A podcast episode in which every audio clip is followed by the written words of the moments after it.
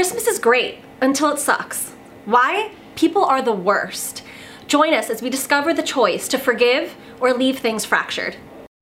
We had an experience about 2 years ago, my wife and I, somebody that had deeply offended us, hurt us, injured us of sorts. Have you ever been there? And then asked if they could come and talk to us and extend forgiveness to us, or offer up, or ask for forgiveness, that is. And when they did that, they didn't ask to meet us in a public coffee shop or like out someplace like that. Like, yo, can we come to your house, into the safety net of your home, and ask for forgiveness there. And I had to talk to my wife, Ava, and be like, I am just so uncomfortable, like my kids, my home, like we got, at that point we had a little teeny dog, like nothing's going to protect us, like what are we going to do?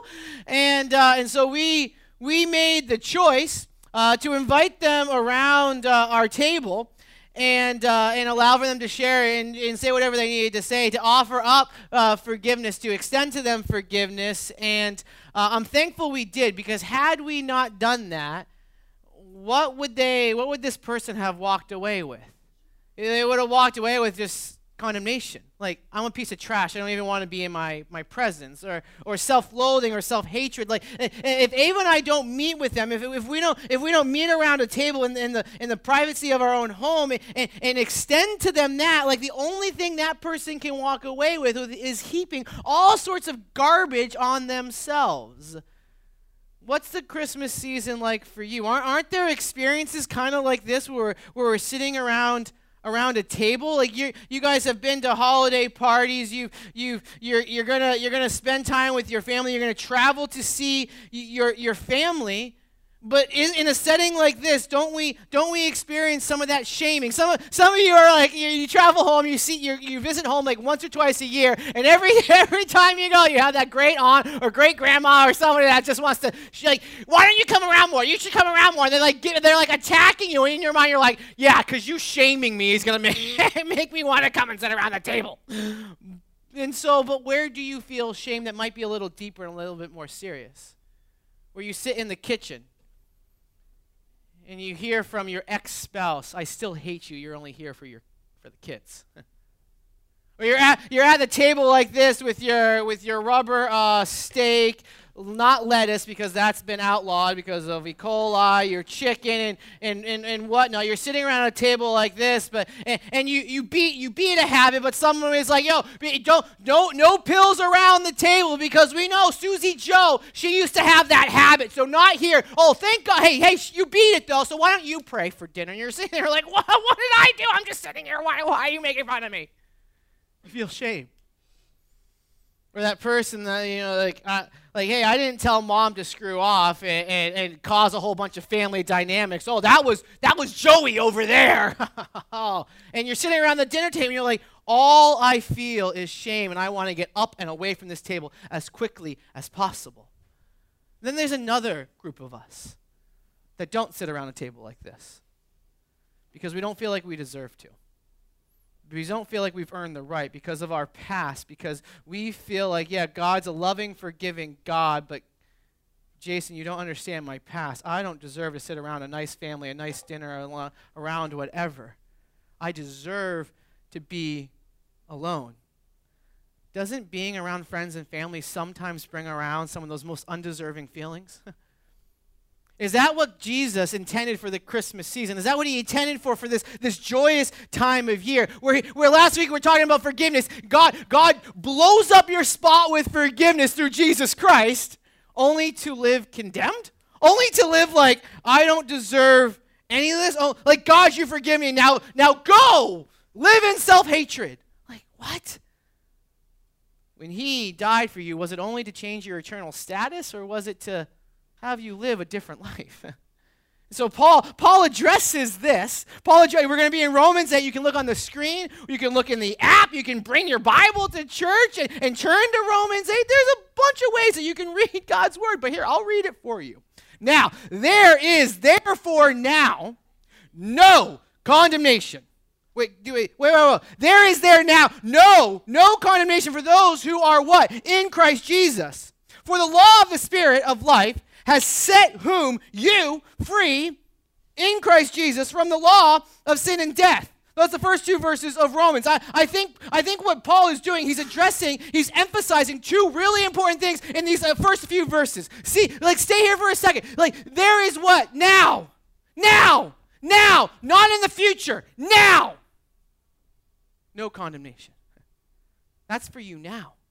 That in the Greek, that is abundantly emphasized. You said yes to Jesus Christ last week. That would praise God for that. Guess what? Last week, your name is written in a book that when you die and stand before God, guess what? Your name is in that book. He says, welcome into paradise. No condemnation started for you the second in Christ came into play. When you said in Christ Jesus, the second thing that's emphasized in these two verses, Christ Jesus, you can't earn perfection.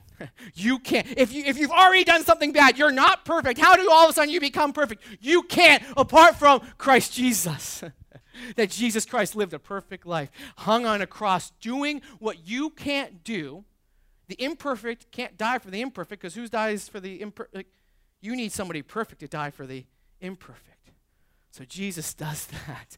Therefore, there is no condemnation for those in Christ Jesus. Apart from Jesus Christ, it's not even possible. But now check. Whoops. Now check this.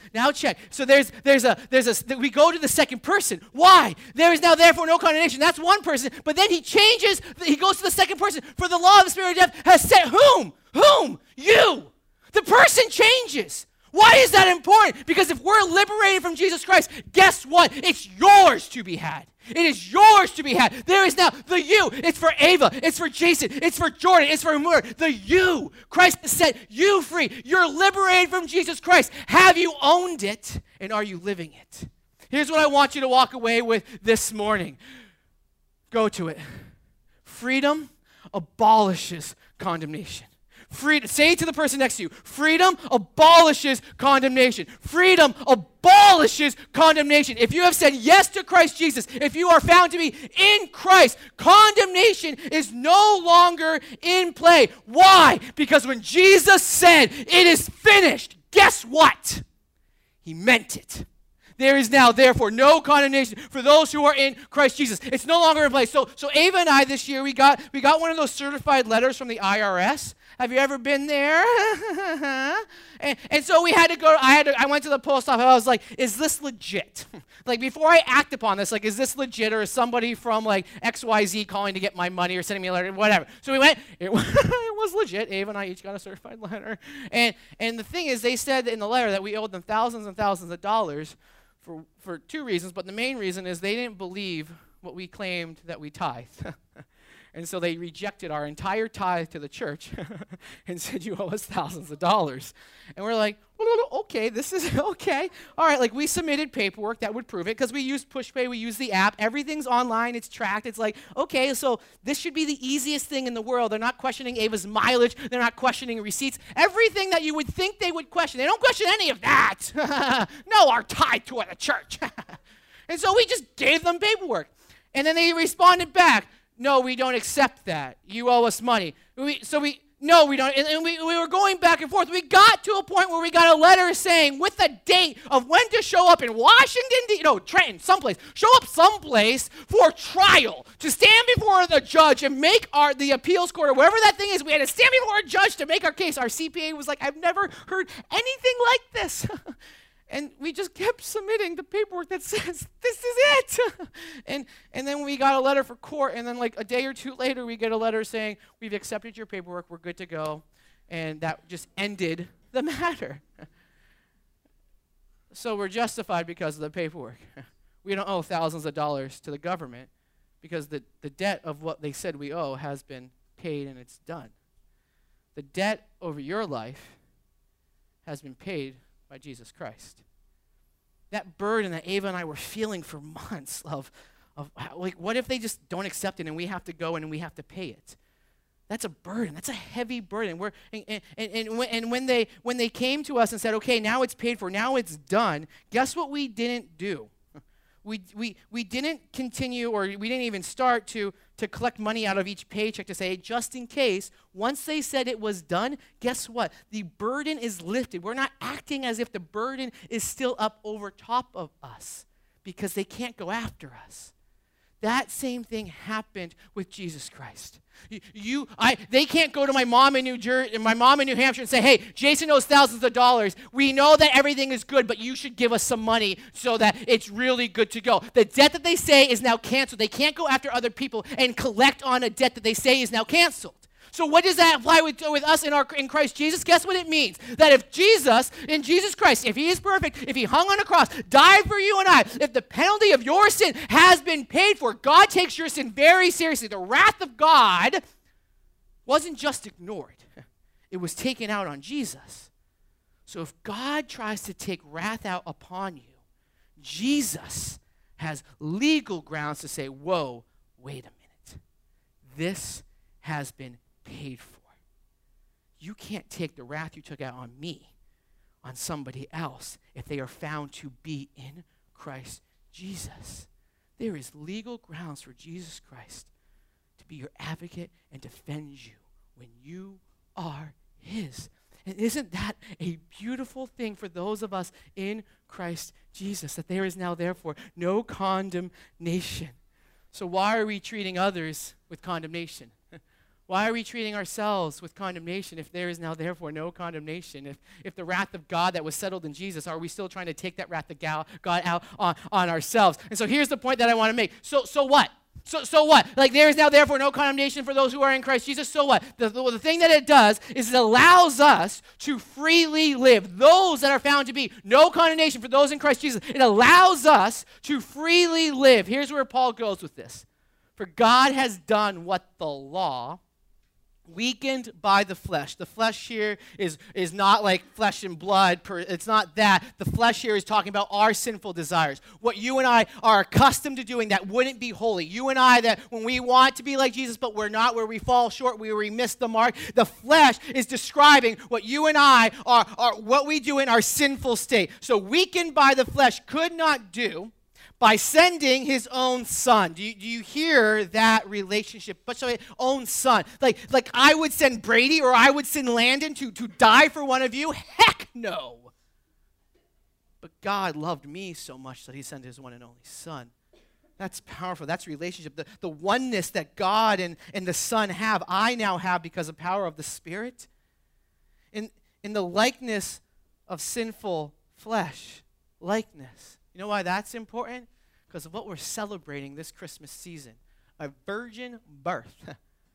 That Christ wasn't born with sin because he was born of a virgin of the Holy Spirit. He wasn't born with that same sinful thing that you and I inherited, passed down. He was born of the Holy Spirit. So he's fully God and fully man, but he was born in the likeness, but he was not sin in that moment. Jesus, and for sin, he condemned sin in the flesh in order that what? The righteous requirement of the law might be fulfilled in us. You can't fulfill it. Christ fulfilled it in you. Who walk according to the flesh, who walk not according to the flesh, but according to the Spirit. You have new life in Jesus Christ that can't start until condemnation is no longer in play. Christ did not die for you to live an old life. Christ did not die for you to stay in condemnation. Christ died for you to give you a new life, and that new life must. The only way for that new life to be a new life is if condemnation is no longer in play. If our freedom in Christ truly abolishes condemnation, that is new life. It is no longer in play for every single person that calls on the name of the Lord Jesus in this room. That is no longer in play. Why? Because the law, the God's holy standard, guess what the law, what only the law can do? The law can only show you and me that I'm a dirty, rotten sinner. That I'm good. The law is this standard that when I look upon the law, when I look upon perfection, all I can see is that I'm good for nothing. It can't save me. Not a single person in this room can look upon the law and say, yep, I've done that, I've not done that, or I've done that. I'm good, I'm good, I'm good, I'm good, I'm good. And then all of a sudden claim, I'm perfect. No one here can do that. the law can only produce condemnation in your life. So Jesus died to live as one under the law, to remove the law, to abolish the law, to say, I'm going to meet it perfectly, and then I'm going to die for you. I'm going to carry your likeness and then die for you as a sin offering. None of you in here can do that because none of you have lived perfectly. So he knew no sin so that he could take on sin, so that he could be the penalty. So as the one that, as you and I have the wrath of God hanging over our heads, guess who never had the wrath of God hanging over his head because of sin? Jesus. So as one not with the wrath of God hanging over his head, Jesus is able to die in your place and ratify the wrath of God. What does that mean for you and I? That if we have now the power of the Spirit living up inside of us, now we move forward in what? His holiness. Why? Because he came in our likeness to fulfill the requirements of the law, meaning that now we get to walk in his likeness. He was born in our likeness, died for us, so that we can now live in his likeness. His likeness is perfection. Jesus Christ came. Christ becomes what we are so that we might become what he is. Christ becomes what we are so that we might become what he is. Now that Jesus has handled it, as he has lived perfectly, guess what? Now I get to live in his perfection. Guess what? It's not I have to, it's not I have to, it's not I have to. I get to live at the place of perfection because perfection has been given to me in Christ Jesus. I get to freely live. The old life is gone. I have a new life by the power of the Holy Spirit. I get to freely live this life without condemnation hanging over my head. Why don't we live like it? Why don't we believe it? We die with Christ to live in the Spirit.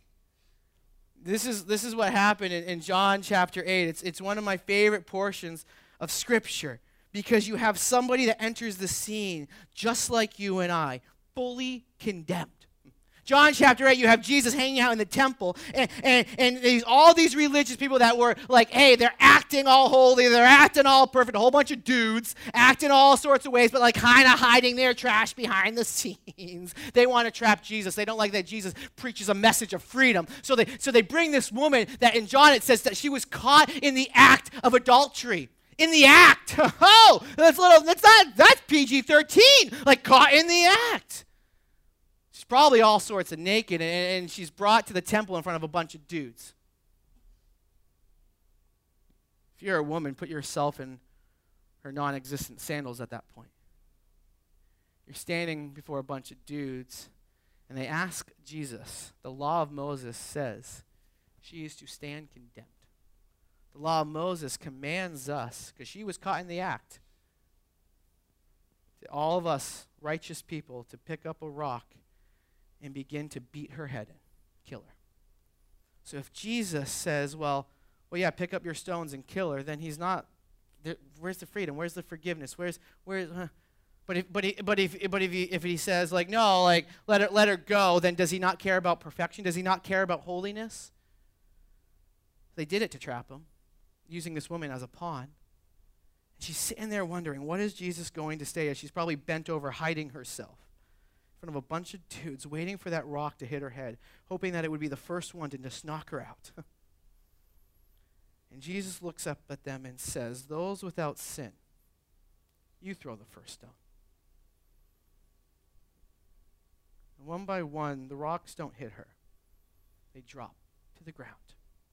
Because each one of those righteous men knew that they had garbage, garbage, garbage, and that they were not in a position to condemn her. So they dropped their rocks.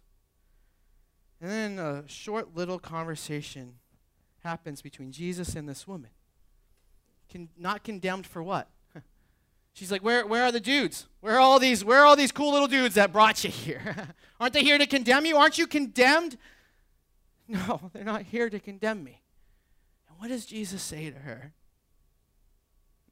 He says, neither do I condemn you. Because he ended there. Go and leave your life of sin. Leave it. here's what we as non-condemned people do.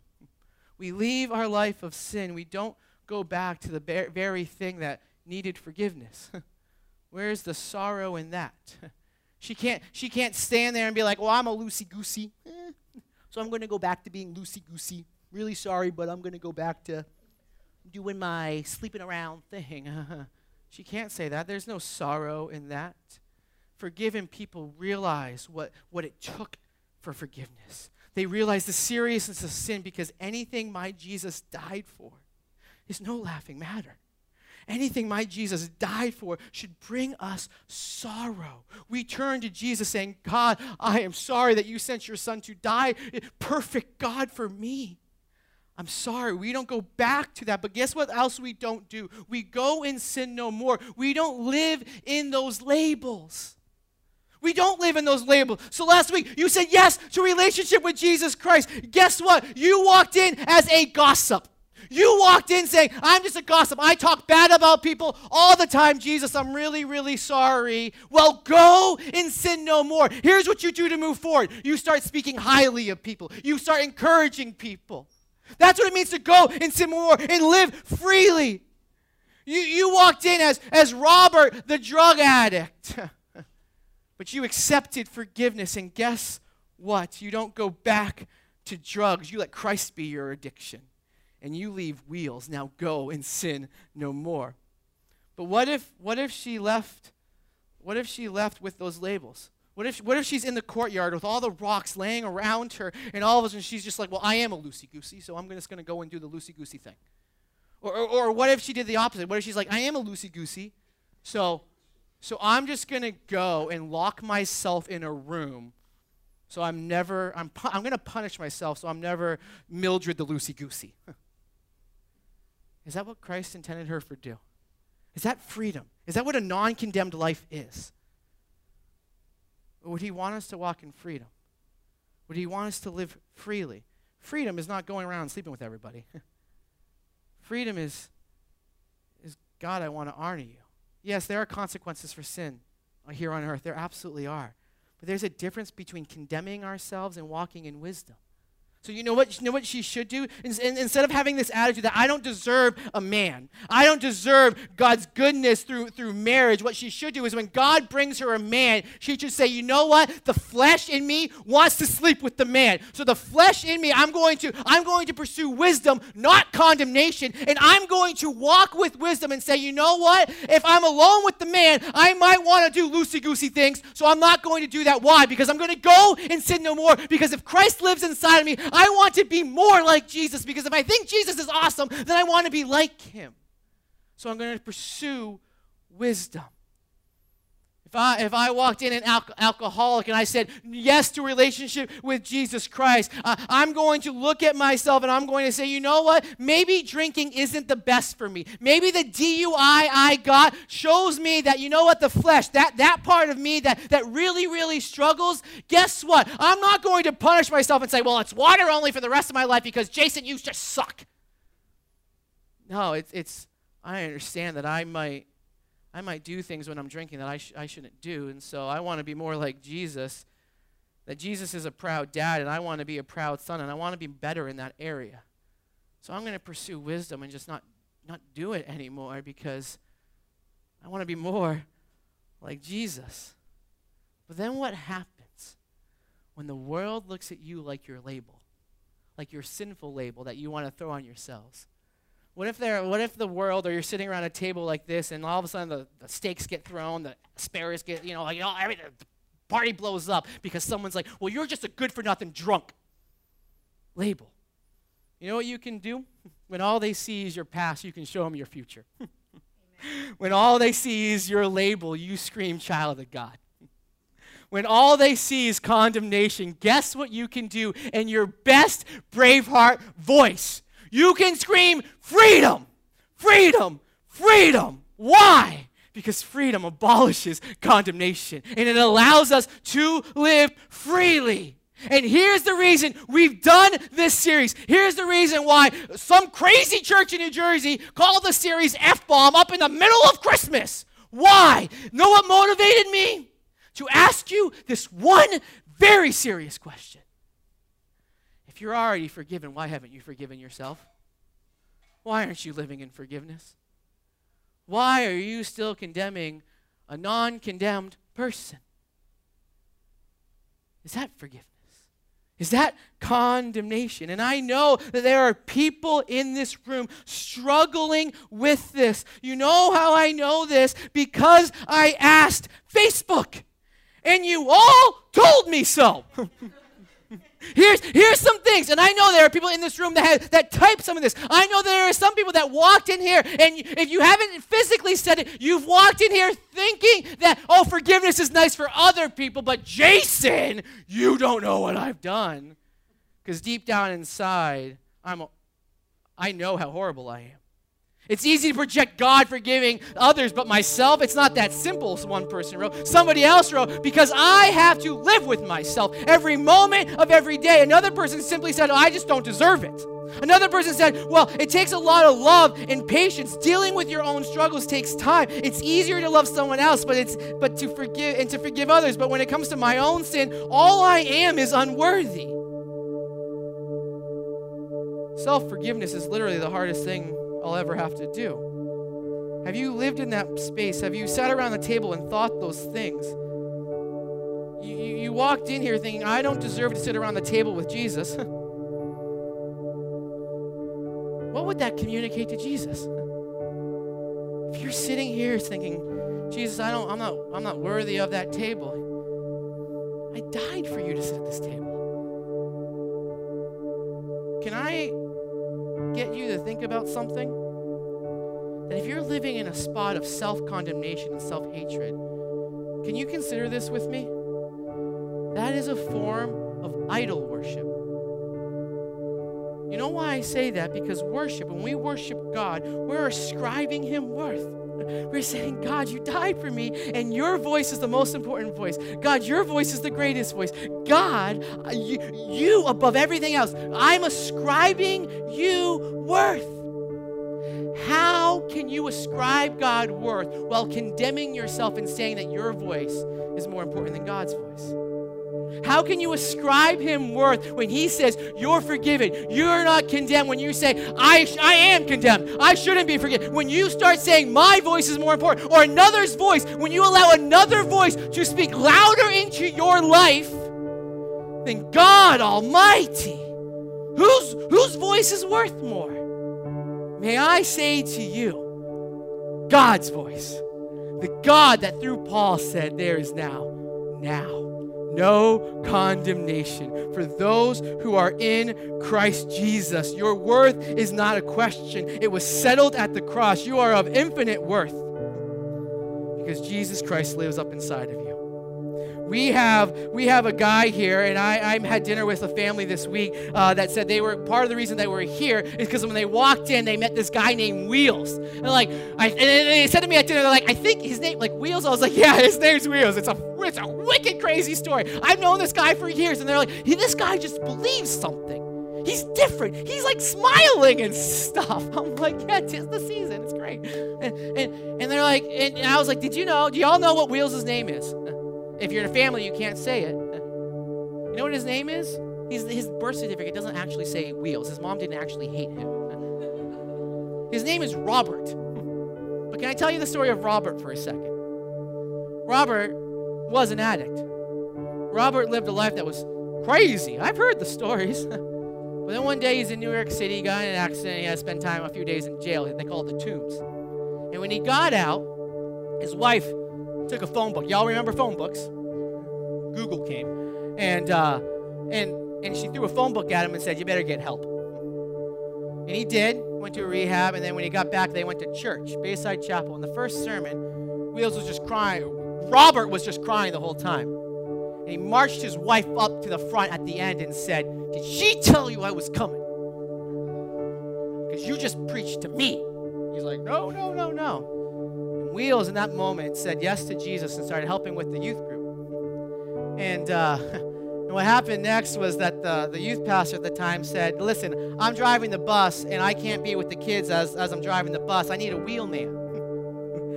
And Wheels said, I'll start driving the bus for you. Got his license. And the youth pastor at the time, all the kids just started calling him Wheels. and now we have wheels. And he left Bayside and came with us here, and now he helps out by cleaning up, and you know him as Wheels. I'll be darned if I ever call him Robert, because Wheels is his new name. There is now no condemnation for those in Christ Jesus. To my buddy Wheels, don't look at yourself as an addict. Realize your addict nature and continue to be addicted to Jesus. That's the title, Child of God. You need to forgive an already forgiven self, because forgiveness is off the table when Jesus Christ settled it and you took it. Every other religion, when they say, like, what should you do? How can I accept forgiveness? They tell you to do. There's only one religion in the world that a man entered into the equation and said, I am the forgiveness. I am the one. I am your perfection. I am your holiness. It is me. It is me. It is me. I am part of that equation. Accept me. Therefore, you have holiness. You have perfection. I am yours. I am yours. I am yours. Now live a life where there is now no condemnation for those in Christ Jesus. And so I invite the worship team to come up now, and I want us to end by worshiping Jesus. For some of us, this will be a time to let His voice scream loudly in your life. That freedom abolishes condemnation. Here is the time to say, I'm going to let your voice speak louder than any other voice. Silence my voice. Silence the voice of the rest of the world. Silence it all, and silence me with your love. Let's worship a God worthy of such love. Thanks for joining us today. If you'd like to stay connected, go ahead and subscribe to our YouTube channel, follow us on Facebook or Instagram, and if you would like to help us with our mission of igniting a craving for Jesus by relentlessly loving our community, you can find the link to give and all the other ways to connect with us down in the description box below.